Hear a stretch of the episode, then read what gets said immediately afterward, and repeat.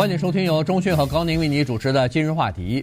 这个电动汽车啊，现在越来越进入主流了哈。当然，这个是需要时间的，但是呢，越来越被越更多的消费者所认识，所这个呃开始购买了哈。因为在第一波的时候呢，最早买电动汽车的人呢，一般是这样的哈，就是第一是加州人，第二是比较富裕的、收入比较高的加州人，第三是。有环保意识的人，同时又是叫做对科技、高科技啊比较了解的人，所以呢，在这种情况之下，这是第一波。因为当时呃，可能只有 Tesla 这一个这一款车。那 Tesla 最先出的 Model 呢，我们都知道它是不便宜的啊，它是先从高端打起做起，然后慢慢的进入到中等价位啊。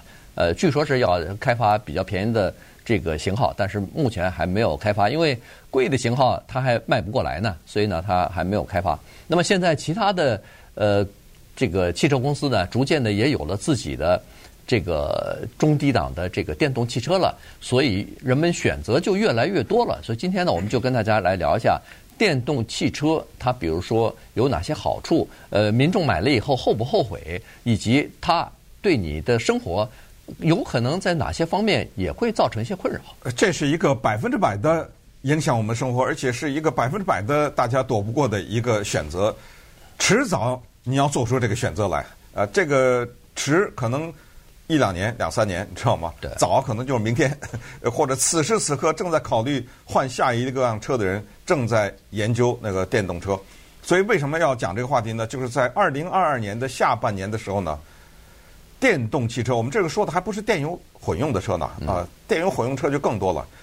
就是这种车呢，它跨越了一个小小的里程碑，这个里程碑就是它进入所谓的主流的汽车销售市场。所谓主流，就是刚才开场所说的，过去它是边缘，边缘就是只有那种人，刚才说的那些哈人买，因为他别的先不说，光它的价钱就砍了一大堆人，对不对？可是呢，从边缘。变主流，它这个里程碑就表现在现在是中，甚至偏低一点收入的人开始买了。当这一个层次的人开始买电动车的时候，那它那个销售量刷刷的就增长了。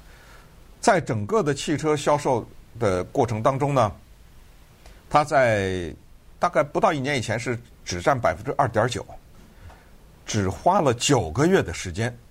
在美国啊，我们说的是所有的这种电动车的销售狂涨到了百分之五点六。你一听好像挺低的，可是你要这么比，从二点九到五点六是九个月哎，对，你知道吗？这个就不得了了，因为它再下面从五点六再往下的九个月，它可不是这个速度了，它恨不得是一种加速的成长，你知道吗？咱也不敢说是几何速速度的增长，但是它肯定不是一个平平稳稳的，它肯定是大量的。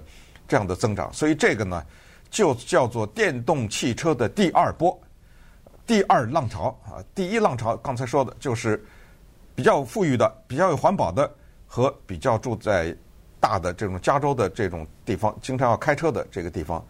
顺便也告诉大家呢，就是电动车一听好像挺领导潮流的，那一定是美国第一。哎，错了，排在美国前面，电动车比美国卖得好的中国、欧洲，美国排第三呢。这个电动汽车并不是在世界上采取的或者是占据的这种领先的地位，可是二零二二年的这下半年呢，加上这种各种政府的补贴啊啊，和汽车商大量的制造两万来块钱的或者是 三万，知道吗？就是比较相对低价的电动汽车，这个事情开始扭转。那么我们接下来就看看充电的问题，看看你们家。如果房顶上有太阳能板给你们家提供电的话，那个电对你的好处等等，这个特别有意思。对，电动车呢，现在是这样哈，根据这个统计数字来看，在二零二一年呢，它是整个的汽车行业里边销售增加最快的一个板块哈，它增长了百分之七十，它的销售。那么相对而言呢，传统汽车包括传统的一般的这个 SUV 啊，就是多功能车，再加上 Sedan 啊轿车的销售呢下降了百分之十五。所以那你可以想象出来，下降的这些可能有不少就去买了电动车了。所以呢，这是一个情况。另外一个情况呢是，现在买电动车的有两个趋势：第一是女性越来越多了，那就说明女性看来是比较注重环保的；第二呢，就是越来越年轻啊，也就是说，买电动车的人，大部分人。说实话，还是年轻人啊，他们接受这个新鲜事物的，呃，能力也比较强吧，啊，至少对高科技比较了解。哦，如果是这样的话，我们甚至可以假设有某些人在未来或者一两年之内或者现在，他可能一辈子没开过油车了，就。啊，对。你可有没有想过这个问题？对，对不对？而且你看哈，不管他在长途的旅行当中，呃，比如说找加油站呐，呃，充电站呐，什么不方便的，尽管有这样的经历，但是问。这次的采访问到拥有电动车的人，毫无例外的没有一个人后悔自己开了电动车了，呃，开了电动车，嗯、而且他们说他们毫不犹豫的会向身边的朋友亲戚推荐电动车。哇，这个用句俗话叫做一车定终身呐、啊。对，也就是说，呃，一旦买了以后，就再也不会回到。汽油车去了，哇，这个年度非常强啊！是呃，其实我们公司也有这样的人，是啊，对不对？啊、呃，最早的开 Prius 的那个人，就后来他就再也没有买过一叫什么了，那个叫呃汽油的车，车对不对？对呃，感觉上就是，而且这个民调是特别的奇怪的，就是问到的这些买电动车的人，除了推荐给自己身边的人，就是这个车怎么好怎么好以外，都说下一个车还是电动车，对，不会再回去了。哎，这个呢？对于整个的汽车工业啊，当然会是最直接影响，同时也会对现在正在举办世界杯的卡塔尔啊，什么沙乌地阿拉伯啊，对不对？伊朗啊、俄罗斯啊这种产油大国产生影响。而且不要忘了，一个人他一旦有了环保意识以后呢，你会发现有的时候他们家都是用太阳能，尤其像我们加州这种地方啊，我们直接都认识的这种家里的后院呐。房顶上啊，呃，支着那个板子那种。对，你不要看这个给你省电呢，给你带来环保，它还有一个用处，就是这个电呢，很多人用不完的，它是，而用不完的这部分呢，你赶紧买个电动车，它可以充电，是吧？是不是有这么说法？是是可以，呃，你。这个电太阳板的这个电，如果要是你能充电给太这个自电动车充电的话，那更便宜了，因为它你是自己发电的，等于是不要钱了。呃，对，对不对啊？对。而现在过去这一年，就是俄乌战争以来，那汽油费用哗哗哗的在上涨，所以光是汽油方面的省下来的钱，可能就值得去人们考虑买这个电动车了。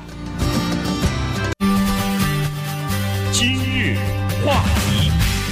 欢迎您继续收听由中讯和高宁为您主持的今日话题。今天跟大家讲的呢是这个电动车啊，因为它已经进入到美国的主流市场里边去了啊。因为刚才说过了，在中国和欧洲呢已经进入了哈，美国现在是已开始进入，所以呢这个以后的发展呢可能会更快，因为电动车的这个现在的竞争也开始增加了，不只是 Tesla 了。呃，其他的很多的，包括什么 Mercedes 啊，包括宝马呀，包括呃其他的福特什么的，Nissan、呃 Toyota 都有了哈，都有自己的电动车了。所以呃，这个竞争会非常的激烈。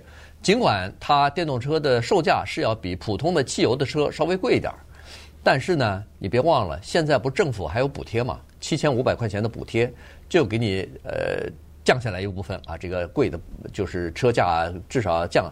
接近于这个汽汽油的汽车价格了，然后再加上你别忘了省省油啊，它就是所谓的就是省汽油的钱呢。